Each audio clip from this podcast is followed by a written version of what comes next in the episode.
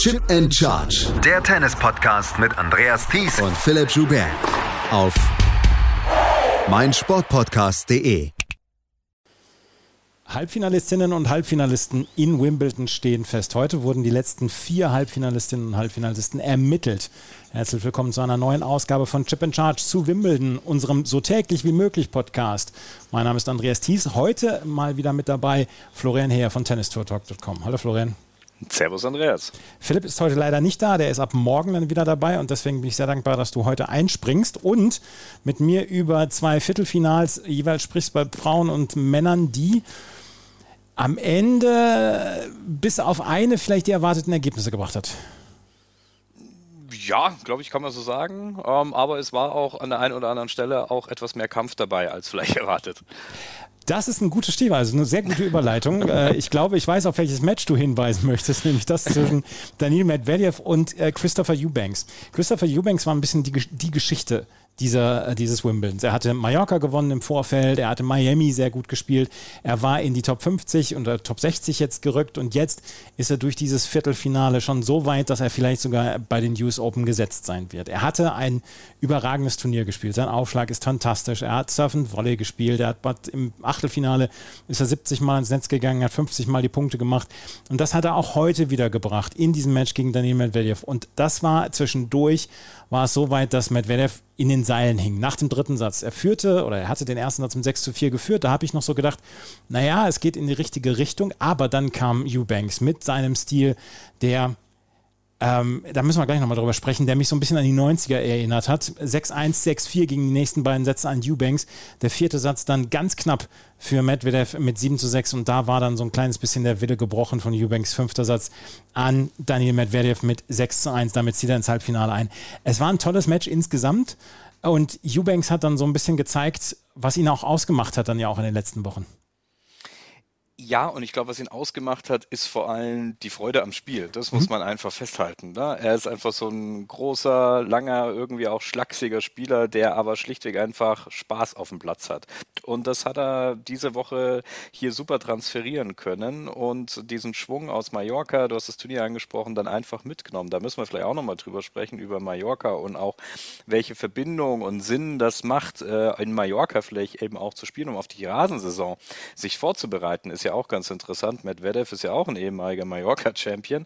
Da ist ja auch die Frage, inwieweit ist so etwas dann auch eine wirklich gute Vorbereitung für Wimbledon und es scheint dann auch tatsächlich so zu sein, dass das hilft. Aber der hat richtig Spaß gehabt und ich glaube, das war das große Plus für ihn, dass er da wirklich ja ohne großen Druck da spielen konnte. Und man hat es auch gesehen, selbst als er im 5. Satz dann noch zurücklag, ich glaube, es war bei 4:0 oder er hat auf 4:1 verkürzt und da kam so ein Lächeln in seine Box oder überhaupt in Richtung Publikum.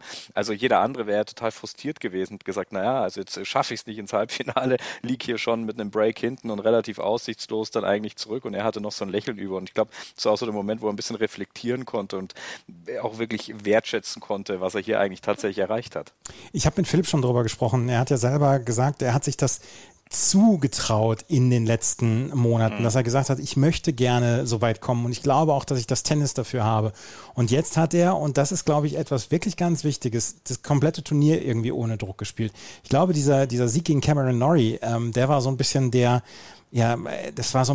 Auslöser für das Ganze, auf die Wolke, auf die er gegangen ist. In der 3. Runde hat er dann mit Christopher Connell jemanden besiegt in 3 Tiebreaks, wo er selber mit seinem Aufschlag einfach überhaupt nicht antastbar war für O'Connell. Und dann dieses Match gegen Stefanos Tsitsipas, was er in 5 Sätzen gewonnen hat, wo er am Ende die bessere einhändige Rückhand sogar dann auch gezeigt hat. Und vor allen Dingen, was mir so gefallen hat, ist dieses, ich habe es auch auf Twitter so genannt, High-Risk, High-Reward-Spiel. Also er geht wirklich drauf auf die Punkte. Es ist nicht so, dass er in irgendeiner Weise auf Sicherheit spielt, sondern entweder es passt oder es passt nicht. Und in Wimbledon hat es sehr häufig gepasst. Ja, es passt auch auf Rasen, glaube ich. Also es ist ein Spiel, es ist ein Belag, der zu seinem Spiel auch tatsächlich passt und ich habe Mallorca gerade erwähnt und das als Vorbereitungsturnier genommen. Man muss sich aber auch so ein bisschen die Ergebnisse von vorher anschauen. Also der hat sich in Halle qualifiziert. Ne? Auch das ja auf Rasen gewesen. Also man hat schon gemerkt, das ist eigentlich ein Belag, da schlummert noch ein bisschen was in ihm, hat dann teilweise eben gegen auch relativ starke Gegner verloren. Hat Halle zum Beispiel gegen einen Hubert Hamburg hat es verloren auf Rasen, das kann mal passieren. Also dementsprechend aber, glaube ich, schon so gezeigt, welches Potenzial da in ihnen steckt. Und wenn du dann auch dein erstes ATP-Turnier gewinnst und damit ja auch eine Riesenportion Druck abfällt, denn er hat ja im Vorfeld, er ist 27 Jahre alt, er ist ja jetzt wirklich kein Senkrechtstarter und Newcomer, ne? Und hat auch, wenn man das betrachtet, wenn man sich die Erfolge so auf Challenger und ITF-Ebene anschaut, war es jetzt auch nicht, dass er jetzt irgendwie über die ganzen Pro-Jahre, die er gespielt hatte, jetzt da elend viele Titel gewonnen hat, sondern er hat gerade mal 3 Challenger-Titel gewonnen, 1 ITF-Titel nach 6 Pro-Jahren, das ist, sage ich jetzt mal, relativ übersichtlich, ne?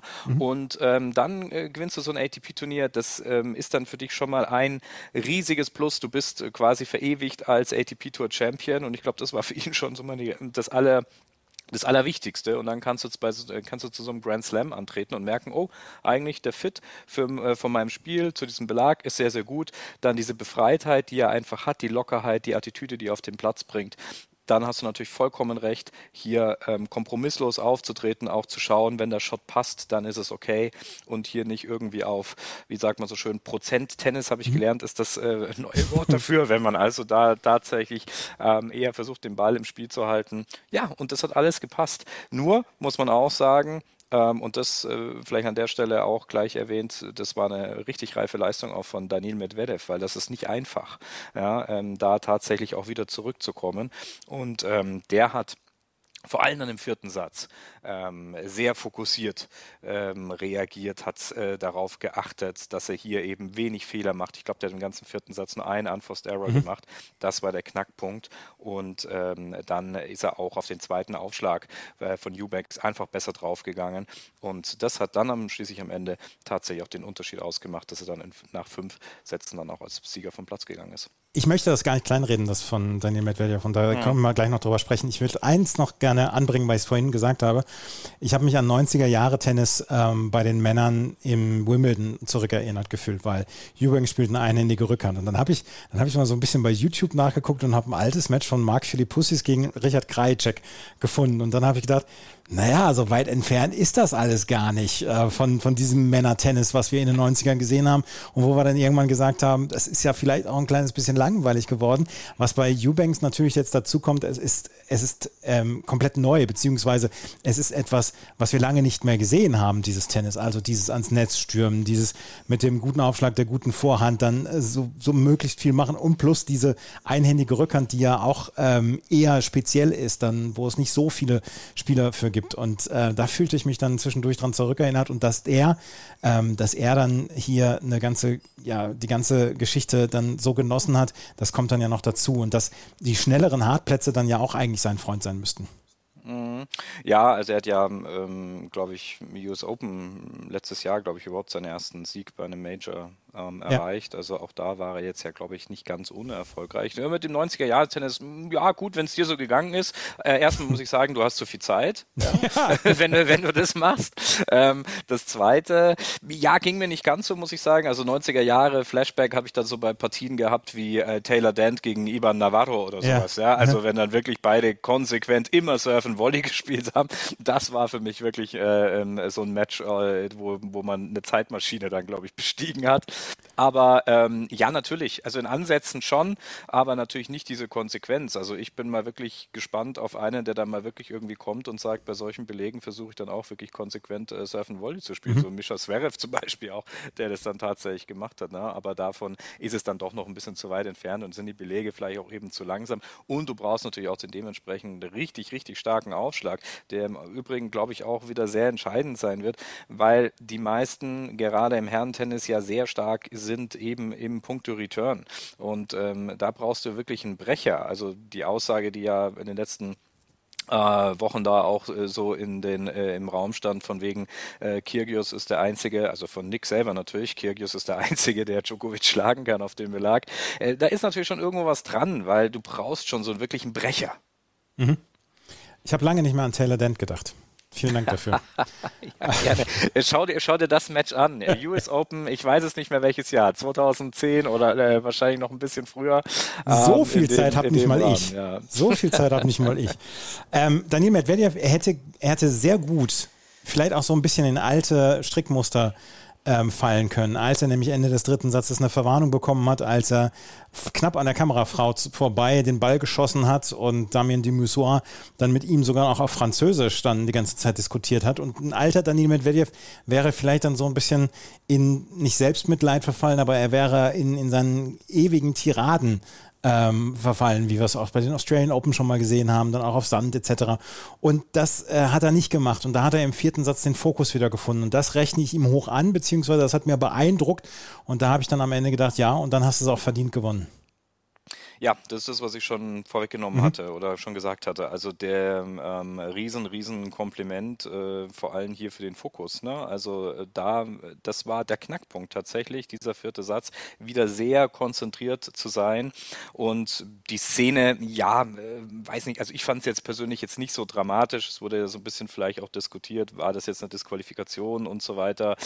Sehe ich jetzt in dem Fall nicht so. Er hat den Ball mehr oder weniger so vom Boden schon fast eigentlich so ein bisschen weggekickt. Also das war natürlich auch überhaupt gar keine Absicht. Unglücklich, dass damit natürlich jemand getroffen wurde. Aber fand ich jetzt auch sehr gut vom Stuhlschiedsrichter dahingehend, jetzt da nicht irgendwie ein großes Thema draus zu machen oder sogar das Ganze dann irgendwie in eine Disqualifikation enden lassen. Das fand ich in dem Fall sehr, sehr wichtig. Gutes Fingerspitzengefühl auch hier von Dimisois. Also Daniil Medvedev steht im Halbfinale. Dort trifft er auf Carlos Alcaraz. Und da ist dieses Match heute... Ja, es ist schon hochgejazzt worden. So ein bisschen das Tennis der Zukunft sehen wir. Holger Rune und Carlos Alcaraz zusammen mit Yannick Sinner werden in der Zukunft sehr viele Grand Slams gewinnen. Dann gab es natürlich viele Bilder von Alcaraz und Rune, wie sie sich vor knapp 10 Jahren schon gegenübergestanden haben, wo sie 11, 12 Jahre alt waren bei diesem Jugendwettbewerb in Frankreich. So ganz hat es diese Vor-Euphorie nicht halten können, dieses Match. Carlos Alcaraz hat mit 7:6, 6:4, 6:4 gewonnen. Und es gibt einen einzigen wirklich ein Knackpunkt in diesem Match. Und das war Mitte des zweiten Satzes bei 3:3 und 30 bei, der Aufschlag von Rune. Und da setzt er einen Smash, also quasi in die Netzwurzel. Djoko-Smash sagt man, wenn Djokovic das passiert. In diesem Fall war es der Rune-Smash. Und danach kam das Break von Carlos Alcaraz. Und dann war es eigentlich eine Einbahnstraße. Von dem Moment hat sich Holger Rune nicht wieder erholen können. Er hatte auch im ersten Satz im Tiebreak einen Punkt, wo er einen Doppelfehler geschlagen hat und wo ihm der Satz so ein bisschen entglitten ist. Aber dieser Punkt im zweiten Satz, der war am Ende ja vielleicht auch so wirklich der Knackpunkt in diesem gesamten Match. Du warst ein bisschen überrascht, oder? Du hast mir im Vorfeld auch gesagt, das geht über 5. Habe ich auch gedacht, ja. Ja, also gut, hinterher kann man das immer leicht behaupten, aber tatsächlich war da jetzt nicht so überrascht, dass dieses Match so in Anführungszeichen glatt ausging, denn so glatt war es tatsächlich nicht. Aber was ich sehr interessant fand, dieses Match hatte sehr unterschiedliche Phasen. Also dieser erste Satz, der war doch mit sehr viel Spielwitz geprägt. Ne? Also das war so das Match, was man vielleicht auch erwartet hat, wo es sehr viel hin und her ging, wo Alcaraz quasi auch hier in die Dropshots mit reingegangen ist, zurückgespielt hat, mal einen Lob gespielt hat, wo es spektakuläre Ballwechsel gab, wo dieser Spielwitz vor ihm dann auch tatsächlich in das Spiel übertragen wurde und das hat ihm aber tatsächlich eigentlich gar nicht so gut getan. Das hat eher Holger Rune geholfen. Alcaraz wurde im zweiten Satz auch hier konzentrierter. Er hat, das war dann etwas, ein Match, wo es weniger diese unerwarteten Momente tatsächlich gab. Und das hat dann dazu geführt, dass das aber eher für den Spanier gesprochen hat, weil da konnte er sich tatsächlich wirklich auf seine Stärken besinnen. Und er ist immer noch der stärkere Spieler. Und das hat sich dann am Ende eben auch herauskristallisiert. Er war solider. Er konnte dann eben, du hast das gesagt, ich glaube, er hatte 3 Breakbälle im ganzen Match, 2 davon eben verwerten und Rune hatte eben lediglich einen, also es war schon relativ eng, aber er war, wie gesagt, dann in den entscheidenden Momenten dann einfach hier der bessere Mann und er war der bessere Spieler und vor allem dann, wenn er sich hat, ich sag mal so ein bisschen nicht hat ablenken lassen von irgendwelchen anderen relativ kuriosen Ballwechseln, wo dann ein Carlos Alcaraz ganz gerne drauf anspringt und dann halt einfach gerne Tennis spielt und einfach auch gerne spektakuläre Ballwechsel spielt. Aber das war im zweiten und dritten Satz eben nicht mehr der Fall und das hat ihm dann auch dazu geführt, dass er dann wirklich am Ende auf der Siegerstraße war. Holger Rune, vielleicht braucht er noch dieses eine halbe Jahr. Ich meine, er hat auch schon große Turniere gewonnen. Der ist ganz nah dran. Aber Alcaraz, hat man das Gefühl, ist vielleicht noch so im Moment den halben Schritt vorne. Ja, wenn nicht sogar vielleicht im Ganzen, ich weiß es nicht. Also ich sehe in dem Vergleich zwischen den beiden tatsächlich Alcaraz doch noch wirklich einen Schritt weiter vorn. Das ist ja nicht schlimm. Also wir müssen ja, das war das jüngste Viertelfinale in Wimbledon, glaube ich, hat's geheißen. Beide Jahrgang 2003, du hast die Jugendmatches angesprochen, ich glaube L'Epitias oder sind da die Turniere, die dort stattfinden. Aber das macht ja nichts. Ich meine, man muss sich da auch nicht immer mit einem Carlos Alcaraz messen müssen. Er ist selber, du hast es gesagt, ja selber schon Turniere gewonnen. Er ist auch ein sehr kompletter Spieler für seine 20 Jahre. Alcaraz ist aber schlichtweg einfach noch einen Schritt weiter. Und für mich ist er einfach auch deshalb Number One Contender für Djokovic. Na? Wenn ein Nick Kyrgios natürlich nicht dabei ist. Aber dahingehend ist er doch für mich doch der Nummer 1 Herausforderer, weil er einfach insgesamt das bessere Package hat. Alcaraz selber hat gesagt, er ist überrascht davon, wie gut er schon auf Rasen spielt und dass er das hier gewonnen hat und dann in dieser Form gewonnen hat, darüber ist er überrascht. Und er spielt jetzt im Halbfinale gegen Daniil Medvedev. Das werden wir am Freitagnachmittag sehen. Als erstes Match werden wir das Match von Novak Djokovic gegen Yannick Sinner erleben. Danach dann Alcaraz gegen Medvedev. Morgen werden wir die beiden Halbfinals der Frauen erleben. Und dort sind die beiden letzten Halbfinalistinnen heute auch ermittelt worden. Und da ist auf der einen Seite Ons Jabeur. Die hat heute im wahrscheinlich Match des Tages gegen Elena Rybakina gewonnen mit 6:7, 6:4 und 6:1. Es war die Revanche für die Niederlage, die sie letztes Jahr im Finale erlitten hat in Wimbledon. Und es sah nach dem ersten Satz eventuell sogar so aus, als konnte Rybakina heute dann nochmal davon gehen und davon kommen mit diesem Sieg. Sie hatte den ersten Satz mit 7:6 gewonnen, aber ab dem zweiten Satz gab es dann eine überragende Defensive von Ons Jabeur, die ja selber ihre Punkte kreieren kann und die selber sehr aktiv werden kann. Aber sie hatte, wenn sie in der Rallye war und von Rybakina viel Druck bekam, dann konnte sie ab dem zweiten Satz konnte sie das Tempo mitgehen. In der Defensive war sie kaum noch überwindbar, gewann den zweiten Satz mit 6:4 und im dritten war es dann so, dass das sehr, sehr schnell in Richtung Jabeur ging und sie am Ende mit 6:1 gewinnen konnte. Es war ein tolles Match und mich hat überrascht, dass Jabeur so dran geblieben ist, nach dem doch sehr unglücklich verlorenen ersten Satz. Ja, und du hast von der Revanche gesprochen. Es war eigentlich die perfekte Revanche, könnte man sagen. Für das letztjährige Wimbledon-Finale. Du hast es, glaube ich, sehr gut beschrieben. Der erste Satz, das war wesentlich schwieriger für Jabeur, aber danach hat sie angefangen, eben das Match zu kontrollieren. Und sie hatte, ich hatte so den Eindruck, eine Art Plan B. Das heißt, sie konnte die Bälle früher nehmen. Sie hat versucht, dann ganz klar die Rallies zu diktieren. Da gab es dann auch den ein oder anderen Punkt, wo das dann richtig deutlich unterstrichen wurde. Ich weiß nicht genau leider, wann es war, aber es gab so einen Backhand-Down-the-Line-Winner, der da auch öfter rausgezogen wurde und wiederholt wurde. Der hat eigentlich perfekt wiedergespiegelt, wie Jabeur dann aufgetreten ist, nämlich nah an der Grundlinie zu stehen, Bälle früh zu nehmen, Rallies zu diktieren, zu versuchen, Rybakina zu beschäftigen. Das war einfach sehr, sehr wichtig. Und ich glaube, auch ein Aspekt, was man auch nicht ganz außer Acht lassen darf, ich glaube, Ons Jabeur ist sehr beliebt in Wimbledon und das heißt, sie hat dann natürlich eben auch das Publikum hinter sich. Und auch sie ist eine, die, glaube ich, sehr, sehr, oder die auch schon gezeigt hat, dass sie sehr, sehr gut auf Rasen spielen kann. Ich habe mir das auch nochmal angeschaut. Die hat 5 Pro-Titel auf Rasen gewonnen. Ne? Also unter anderem auch Berlin im letzten Jahr, aber auch ein paar kleinere Turniere. Letztes Jahr Runner-up gewesen. Also das ist auch ein Belag, der ihr liegt. Und wie gesagt, sie ist, glaube ich, in London sehr, sehr beliebt. Und dahergehend, auch eine gute Kombination. Sie bewegt sich sehr natürlich auf dem Rasen aus. Man hat nie das Gefühl, dass in irgendeiner Weise ihr was fremd ist auf diesem Rasen. Das ist etwas, was ich an ihr und ihrem Spiel dann auch sehr schätze. Und sie scheint es wirklich zu genießen, dieses Rasentennis, wo sie mit Slices arbeiten kann, wo sie allerdings auch den Topspin rausholen kann. Wenn diese Drive-Topspins sind, dann damit kann sie gut arbeiten. Und wie gesagt, die Defensive heute gegen Rybakina, die ab dem zweiten Satz auf mich so ein bisschen den Eindruck machte, als wäre sie vielleicht ein bisschen müde geworden, wo sie nicht mehr auf diese Power draufgegangen ist. Das führte dann am Ende dazu, dass Ons Jabeur dieses Match gewann und sie hatte schon im ersten Satz einen Satzball bei 6:5, konnte den nicht nutzen. Im zweiten Satz gab es dann beim Aufschlagspiel von Rybakina bei 0:1, im zweiten Satz von Rybakina gab es nach dem 0:40 3 Asse hintereinander, ein Service-Winner und dann noch einen Ball mit One-Two-Punch. Und da habe ich gedacht, ja, Rybakina lässt sich das nicht entgehen heute und dann kam trotzdem Ons Jabeur wieder und gewinnt das Match in 3 Sätzen und sie trifft jetzt im Halbfinale morgen auf Aryna Sabalenka. Die hat heute eine erschöpft wirkende Madison Keys mit 6:2 und 6:4 besiegt. Und auch bei Sabalenka waren wir nie so ganz sicher, ob sie wirklich auf diesem Rasen sich so wohlfühlen wird. Ich glaube, das können wir zur Seite schieben. Ja, also auch hier kann man unterstreichen. Ich finde, auch hier gibt es einen super Fit von ihrem Spiel zu diesem Belag. Dass sie auf anderen Belägen ja stark ist, hat sie natürlich schon mehrfach bewiesen. Sie kommt natürlich hier auch mit dem Selbstvertrauen rein, die Grand Slams auch gut gespielt zu haben. Ja, sie ist zum zweiten Mal in Wimbledon, schon auch im Halbfinale. Also das kommt ja auch nicht von ganz ungefähr. Und heute kann man sagen, sie hat eigentlich das Match kontrolliert und das auf einem sehr hohen Niveau, stetig eigentlich. Ja, auf jeden Fall. Und Madison Keys war heute nicht die Gegnerin, die sie gerne wahrscheinlich gewesen wäre.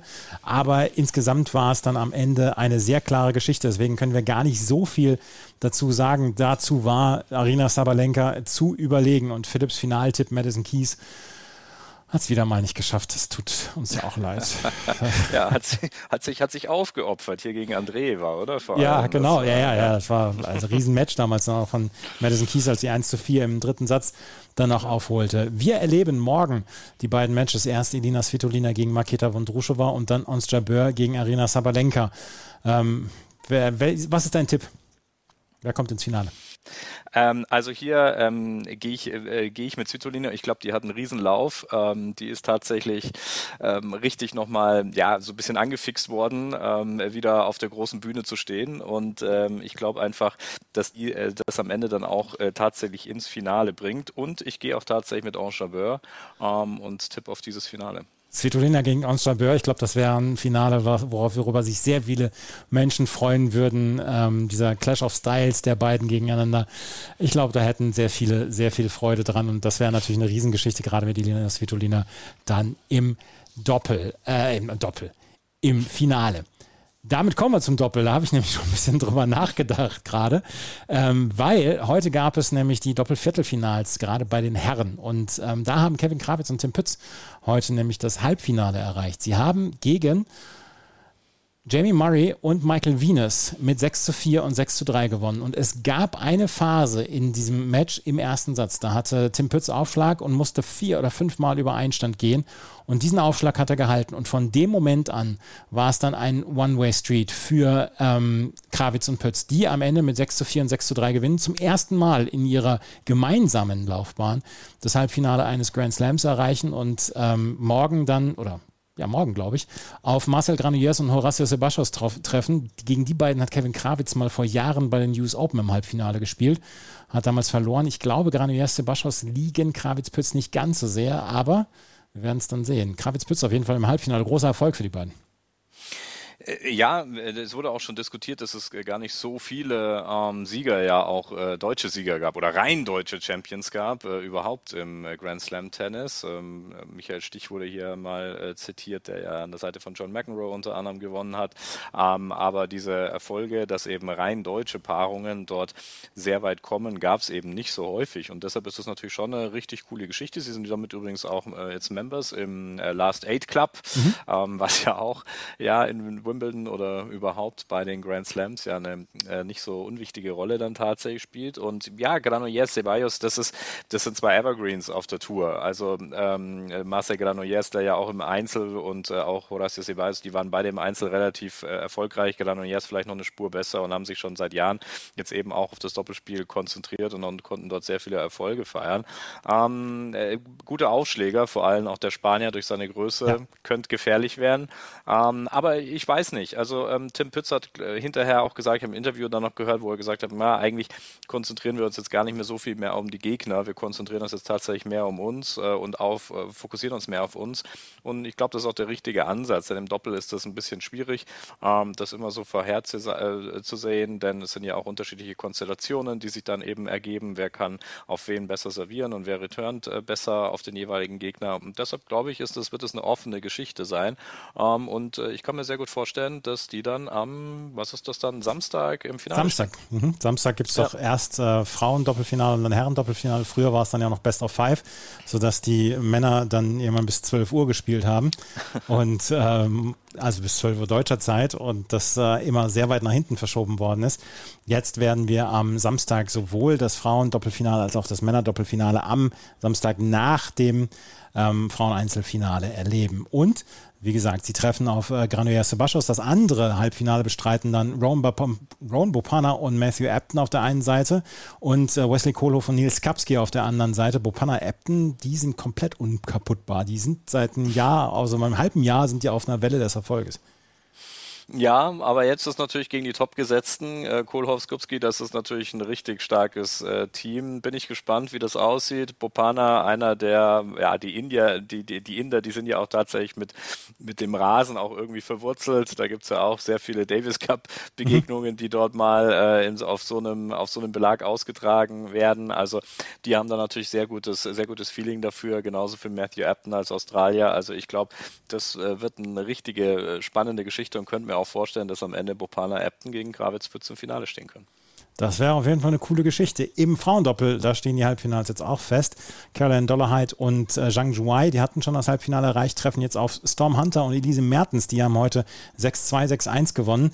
Die waren natürlich so ein bisschen, haben ein bisschen profitiert davon, ein Walkover und einmal eine Aufgabe von Begu und Kalinina, haben allerdings jetzt in den 4 Matches, die sie gespielt haben, haben sie jetzt 7 Spiele abgegeben insgesamt. Ja, wie gesagt, da war ein Walkover und ein Retirement dabei, aber Storm Hunter, Elise Mertens auf einer Welle. Und Suwajee und Barbora Strizova haben das Halbfinale erreicht und sie treffen auf Marie Buskova und Sara Sorribistormo. Die haben heute in einem sehr langen Duell in 2 Sätzen gegen Laura Siegemund und Vera Zvonareva gewonnen. 7-6, 7-5. Morgen geht's, wie gesagt, mit den Halbfinals weiter. Dann werde ich mit Philipp darüber sprechen, über die beiden Halbfinals und alles das, was sonst noch drumrum war. Florian, ich danke dir für deine Zeit und deine Expertise.